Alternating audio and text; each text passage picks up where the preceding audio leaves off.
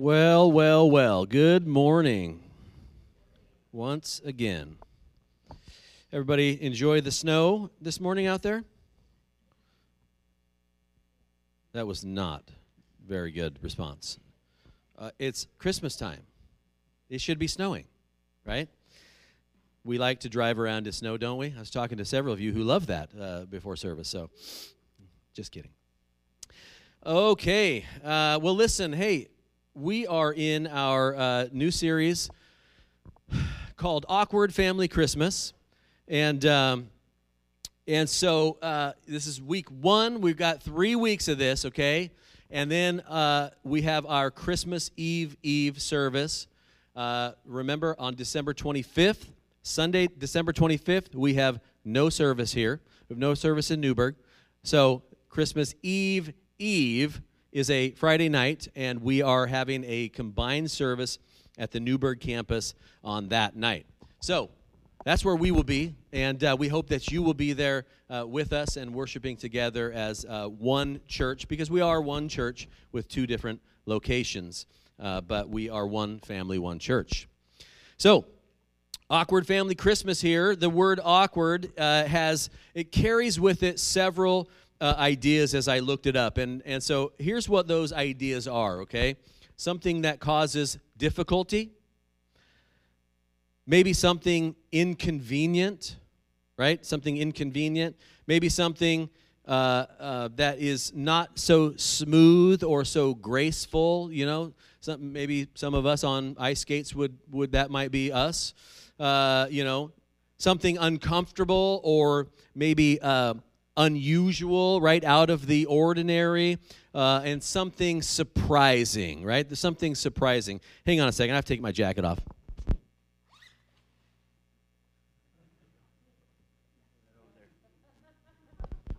So, uh, so in honor of my favorite Christmas movies, Home Alone uh, one and two, uh, this is what you get today. Okay, so figured I'd throw that out for you, just have a little bit of fun. But uh, in uh, in some of these definitions, um, you know, the one main common thing, or throughout those definitions, the main common theme is that they're just plain difficult, right?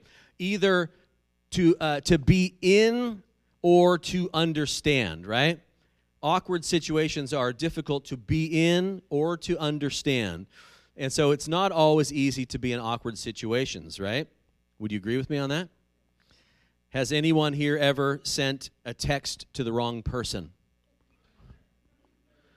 Oh, man. And hopefully it wasn't bad, right? You weren't saying something bad about them. So, uh, you know, anyone here ever uh, agree to go on some sort of outing or meet somebody at a uh, some sort of gathering or party, and then that person who planned to be there with you got sick at the last minute and couldn't make it, and so you're alone at this place that you don't really know anybody? Anybody else been in that position? Tough one. It's a little bit awkward. Have you ever walked by someone who's on a Bluetooth device and think they were talking to you? Right? And you're like, yeah, hey, no, oh, not me. Right? That's always a little awkward. Uh, or similarly, someone was waving in your direction and you just wave back you don't know that person then you find out the person comes running from behind you and uh, they were waving at that person right and you were looking like a dummy you know hey I don't know you, but, right? Been there, done that one. Or um, maybe you've gone to the dentist before in your life, right? Anybody ever gone to the dentist before in their life? Please, everybody raise your hand. When you go to the dentist and they numb every part of your mouth, right? Every part of it. And they stuff an air hose in one side and a water hose in the other and they grab a pickaxe and they start like digging around in your mouth and poking at things and scraping things and probing around. And then they say so how's your day going? Like anybody else ever been in that position? You're like how do you expect me to talk? Right? I have all these things in my mouth. It's a very awkward situation at the dentist for sure. Awkward things can be surprising and uh, unusual difficult to be in or to understand and can even be inconvenient and so in Luke chapter 1, sorry, here you go. Got to delete this thing out. All right, close that out. All right, in Luke chapter 1, we see from the start that Luke, and you, anybody remember who Luke was? What was his, what did he do for a living? He's a doctor, right? He's a doctor. And so he explains why he's writing this letter at the very beginning of the uh, book of Luke. And it is to give most excellent Theophilus, right? We talked about him before in Acts. Uh, when we went through uh, uh, one week, I remember we were in Acts, we talked about most excellent Theophilus. And so he writes this. We don't know exactly who that was, uh, but, uh, but we talked about that before. Uh, so he gives this Theophilus certainty. He writes this and he says to give you certainty concerning the things that he's been taught uh, through an extensive compilation of eyewitnesses and ministers of the word, right? And so his job was to go gather all this stuff and compile it together for this letter or, or for this, what we know as a book here, to help Theophilus have certainty in what he's been taught and what he uh, has learned, okay? This is the basis for him embarking on the journey and writing this account. And Luke would have been very detailed. Medical doctors tend to be pretty detailed in their research, okay? So he would have been very detailed in the research and the interviews. And so from there in the book of Luke, we see that Luke writes uh, of an encounter that was had by Zechariah the priest right? As he was one day at the altar of incense in the holy place in the temple, he was fulfilling his priestly duties, and Zechariah uh, was in there at the altar. They were, was Zechariah young or old? He was old. Was his wife Elizabeth young or old? She was old too. All right? So they were unable to have children, is what the scriptures tell us. And God surprised them with a baby boy uh, on the way that they were to name what?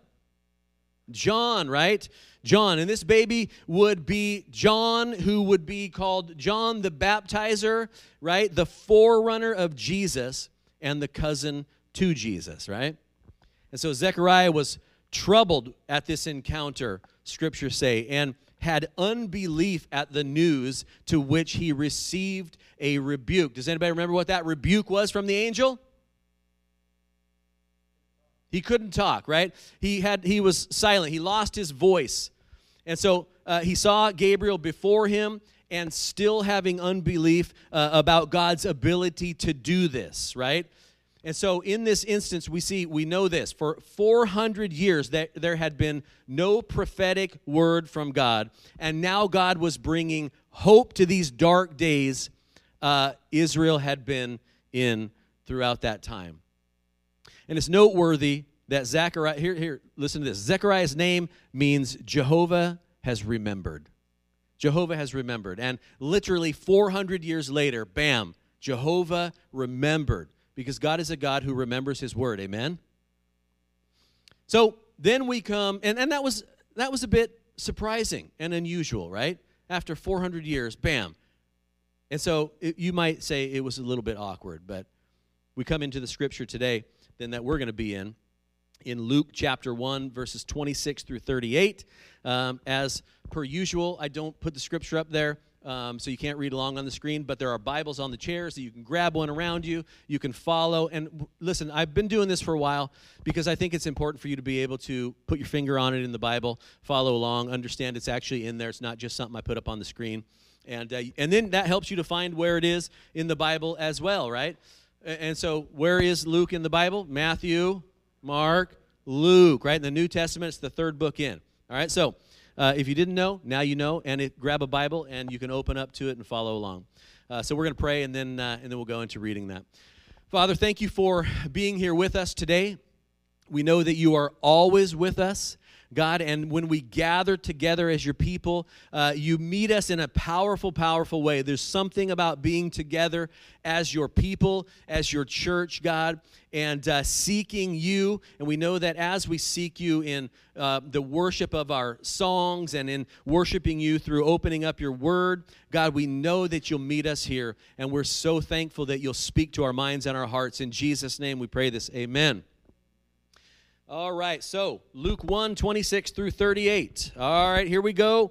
In the sixth month, the angel Gabriel was sent from God to a city of Galilee named Nazareth, to a virgin betrothed to a man whose name was Joseph, of the house of David, and the virgin's name was Mary. And he came to her and said, Greetings, O favored one, the Lord is with you. But she was greatly troubled at the saying, and tried to discern what sort of greeting this might be.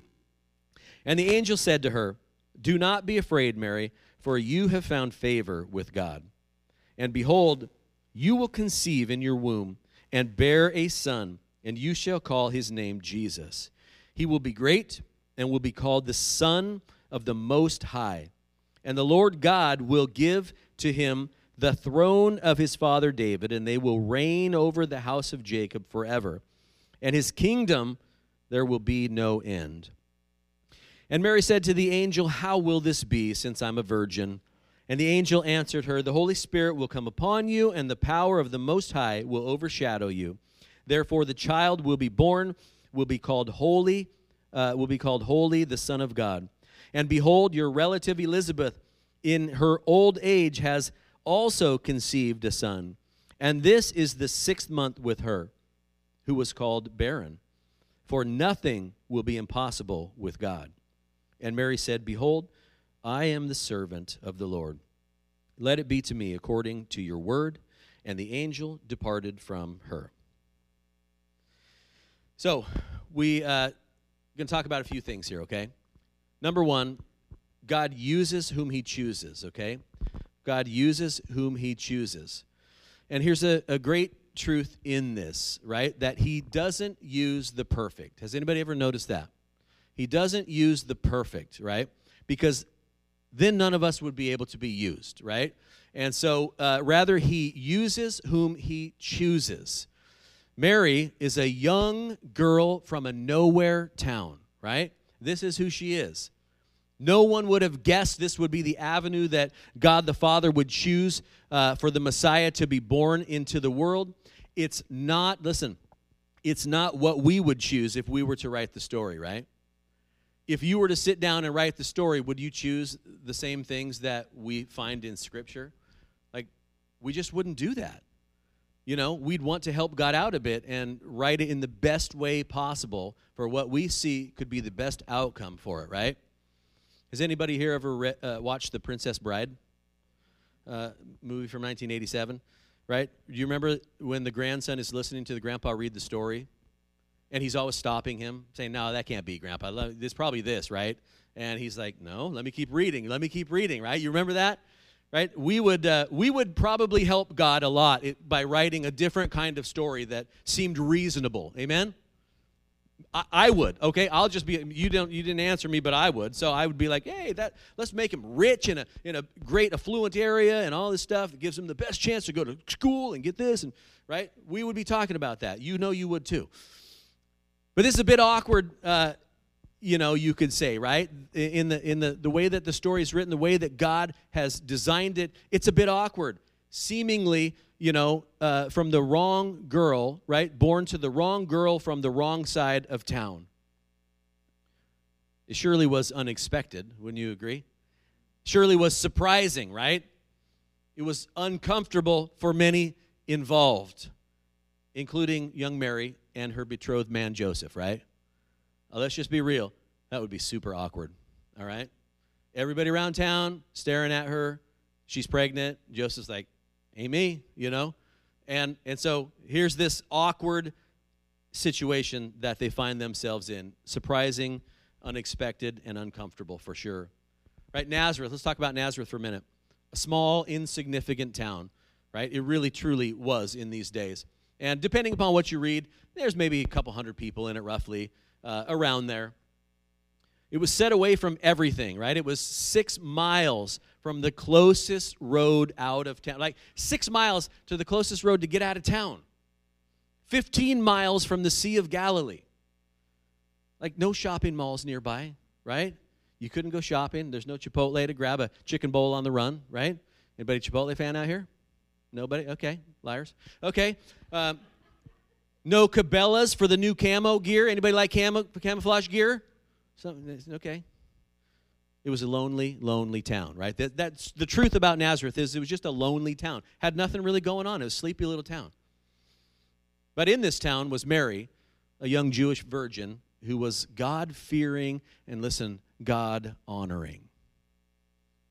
We see this idea in Scripture in so many places that God uses who he chooses and not man's idea of who he should choose or, you know, what he should do with them.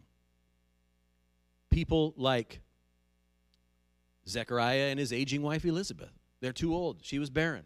Shouldn't have, shouldn't have been able to have a child. But they get this forerunner to Jesus, right? A young virgin named Mary here. We see a, a hairy, very strange man named John, right? Who uh, was the baptizer of the people, dressed weird, lived in the wilderness, and had a strange diet, right? God uses this guy. It's like, okay. We see a ruddy young boy named David to become the king of Israel, right? In fact, they almost overlooked him because he was out in the field. They're like, oh, wait, I do have another son. Let me go get him, you know. God uses him. A guy who had difficulty in speaking to be his leader and mouthpiece, right?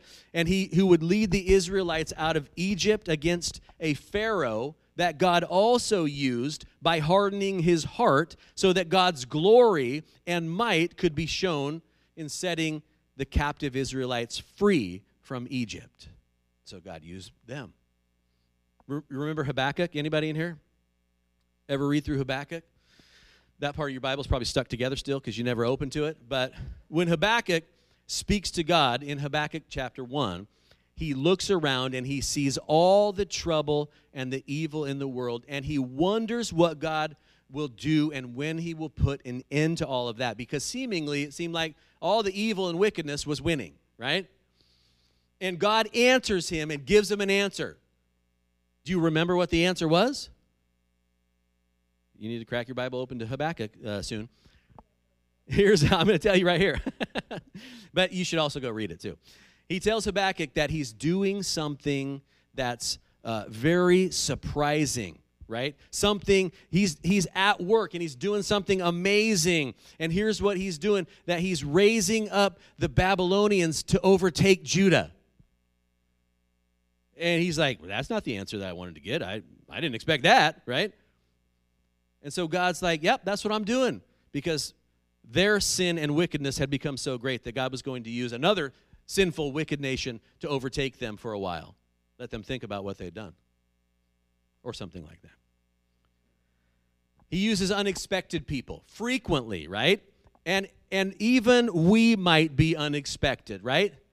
Maybe you are unexpected too. I'll tell you what, my senior year in high school, I was voted the most likely to go to jail. But God had different plans, right? An unusual plan that was surprising to everyone. So, and I'm just sitting there, sometimes I think back to that and I just laugh. You know, I'm thinking, okay, so maybe you are also somebody who nobody expected something out of, but God had different plans. He's like, I'm going to use that individual for my purposes, for my glory. Amen?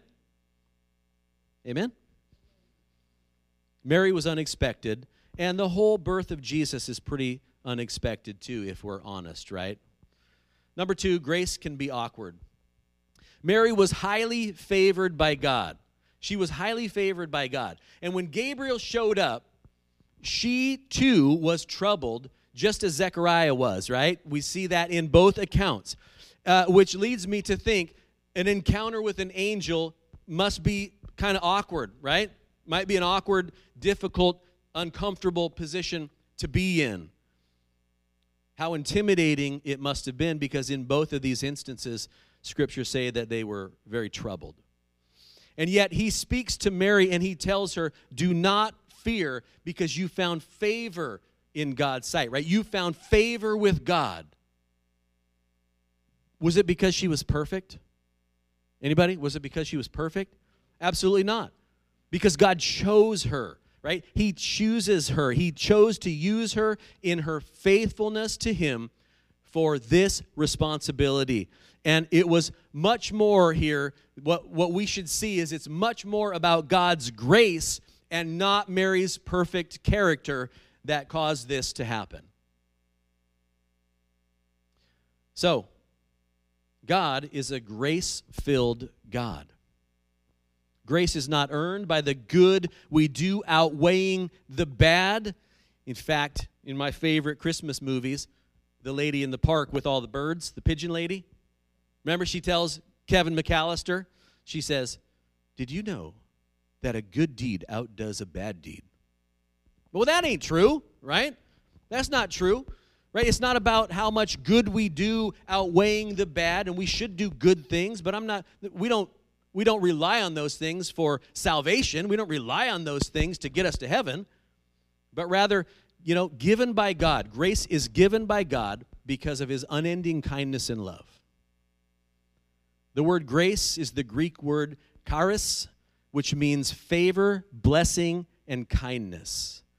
And while we can show grace to others, and we should show grace to others, when we see it used in Scripture relating to God showing grace, it's, it's to a higher degree. It really, truly is.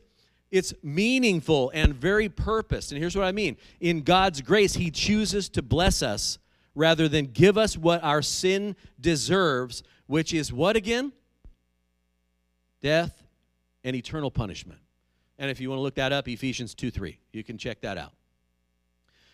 But while we were yet sinners against God, he set the plan into motion, which had been laid out before the foundation of the earth was formed, and he died for us. And you can look that up in Romans 5 8, if you would like. And this young teen and her betrothed husband, and a betrothal lasted for one year, FYI, a little bit extra for you here. Betrothal lasted for one year. They were essentially married. If during the betrothal time they didn't want to be together anymore, they had to literally get a divorce, okay?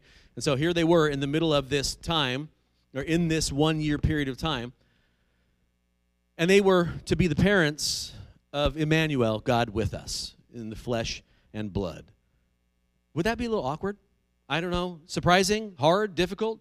surprising you know all these things like it would be a little awkward you know it made me nervous enough to raise my own kids right let alone the son of the most high right so this this angel says you're gonna you're gonna birth his name's jesus and he's gonna be the son of the most high right like uh you know i'm not sure i'm ready for that but if you think so right so it'll bring some anxiety i think probably on Son of the Most High, the Son of God. The emphasis in the scripture here is the greatness of Jesus, much more than the greatness of Mary, right?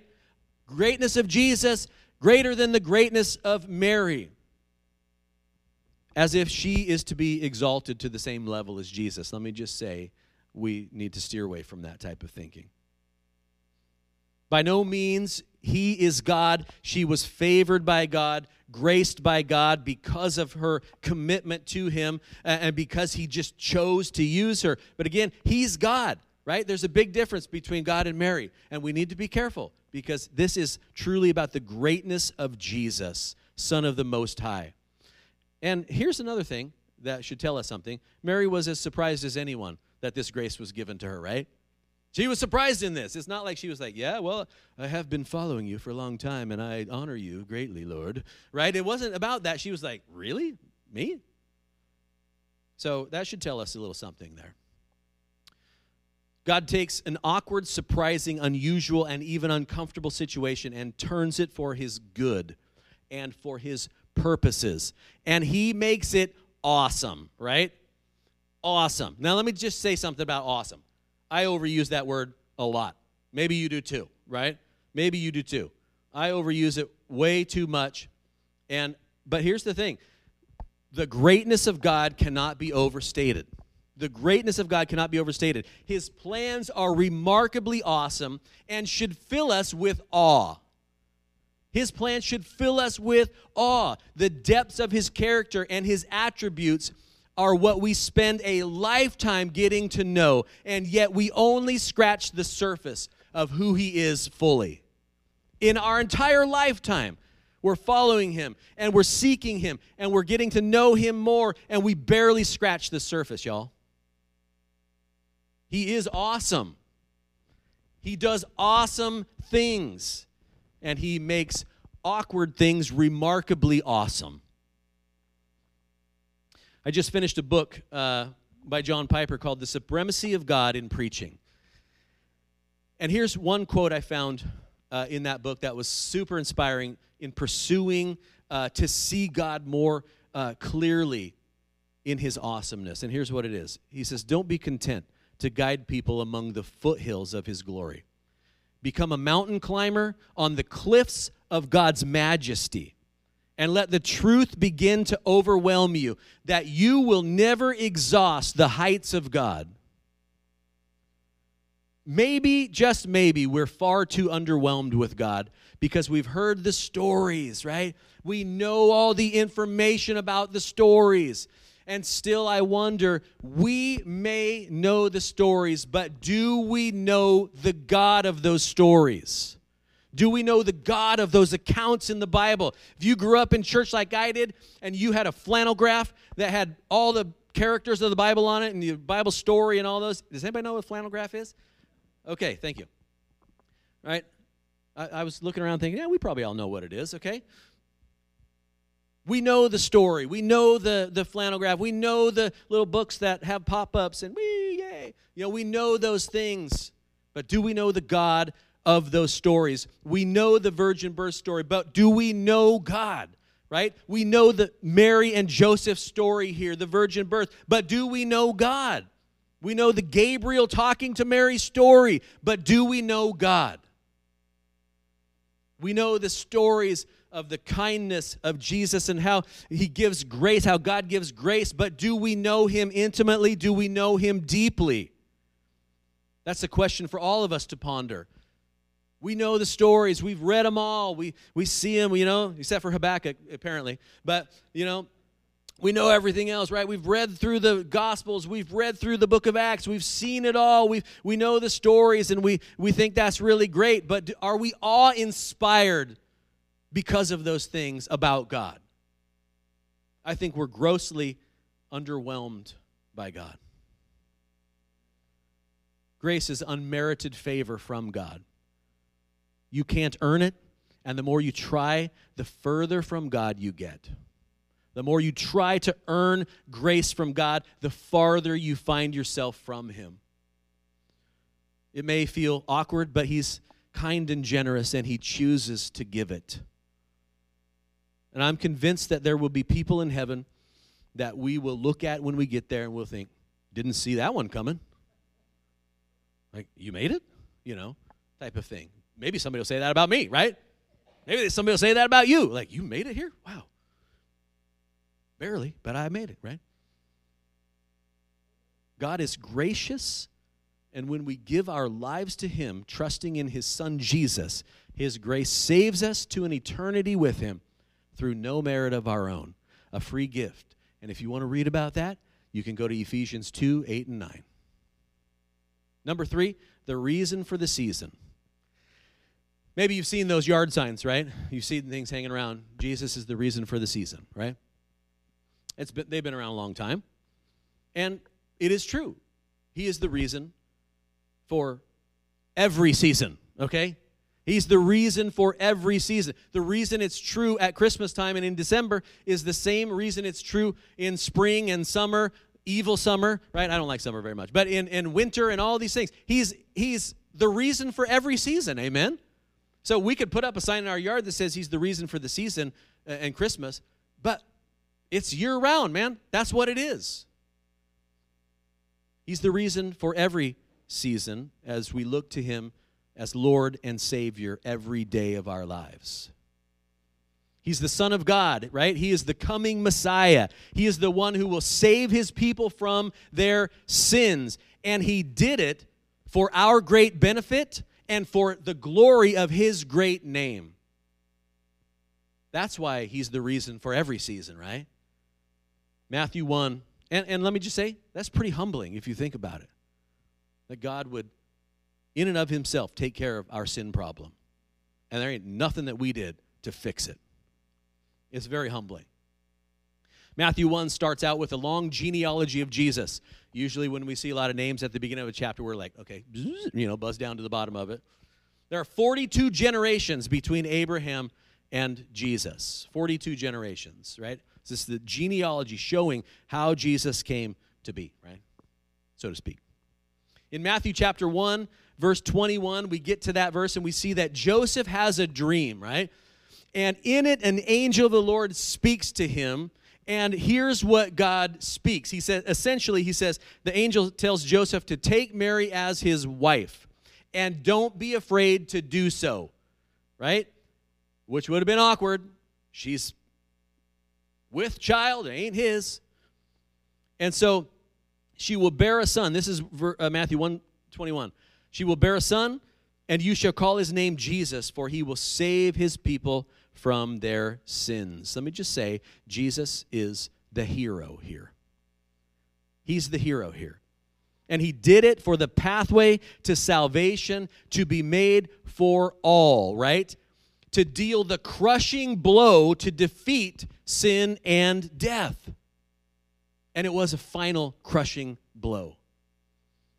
Jesus, in doing so, brought glory to God and fulfilled the plan that had been set out for him to fulfill. He's the Savior of the world. We are the recipients of that amazing obedience that Jesus walked out. And even now, he is enthroned in heaven and one day will return to establish his kingdom on earth. And if you want to read about that, you could go to Revelation chapters 19 through 21. And if you forget these verses that I'm throwing out, you can go back and listen to this on our podcast and get those verses so that you can read them again, okay? So, what we see in this as we kind of close down here is that both Zechariah and Mary were visited by angel Gabriel and that they were both troubled by his visit. And the word troubled here, to give you a little extra, means anxious, perplexed, or afraid. So they were a little anxious, perplexed, and afraid during this. But what differed in both of them was their response in this situation.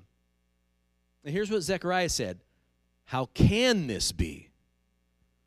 How shall I know this, right? I want a sign. I want, Uh, please, you know, here's Gabriel standing in front of you, dude. I want a sign. How am I going to know this is real? And Mary says, How will this be? And there's a difference between how can this be and how will this be. She says, How will this be? And then she says, Let it be to me according to your word. You think she understood exactly everything that was going to happen? no, no way. But her response still is, Let it be to me according to your word. And so I wonder here. A few questions to ponder as we go into our reflection song. And we have we're going to have prayer teams over to the side. So prayer teams, you can go over to the side right now uh, and get ready. But I'd like for you to think about these questions. How do we respond to God? Do we believe he will do what he says he will do? How do we receive his grace in our lives? How do we acknowledge Him in our lives? Are we open to Him using us if He chooses? Or do we think He could never use me? I got too much baggage, right? Well, join the club. We all got baggage. And God will still use you. And lastly, do we desire to see more clearly His awesomeness each day? I think we could all use a little more awesomeness of God in our lives, right? And a little less underwhelming thoughts about Bible stories because he's he's the God of those stories. Let's let's see him more clearly today and ask him to reveal his awesomeness to us. Father, we're so thankful to be here together that we can worship you as a church, as a family, God, as your people. And we pray that if there be anybody here far from you, God, that they would be drawn to you today. Would you draw them to yourself? God, that they're walking in a way that is contrary to your will, that they would repent of sin and turn to you, receive that authentic, true, real life in you. And God, that not only that, that every one of us in this room would be filled with your awe and wonder. That we would not see you as small and reason you out in our own minds, but that, God, we would be able to look to you in such a way that as we see you in your word, that is truly awe inspiring. Lord, open our minds and hearts to you in such a way that we are filled with wonder of you once again.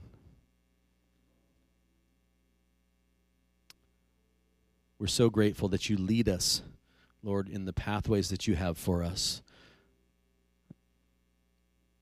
Let that be true of us this week, Lord, that we would look to you and that we would follow the voice of your Spirit, the leading of your word, God, and that we would uh, continue just to, uh, to be people who follow after you and who are looking to see you in your fullness. In Jesus' name, amen. Amen.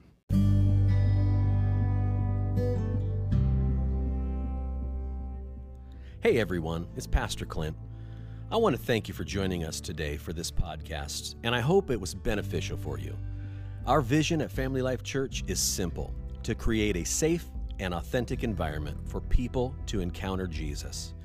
If you have any questions or would like to connect with us, please don't hesitate to send us an email at admin at myflc.org or connect with us via social media on Facebook or Instagram at Family Life Church Newberg. We'd enjoy hearing from you. Again, thank you for listening today, and God bless you as you pursue Him.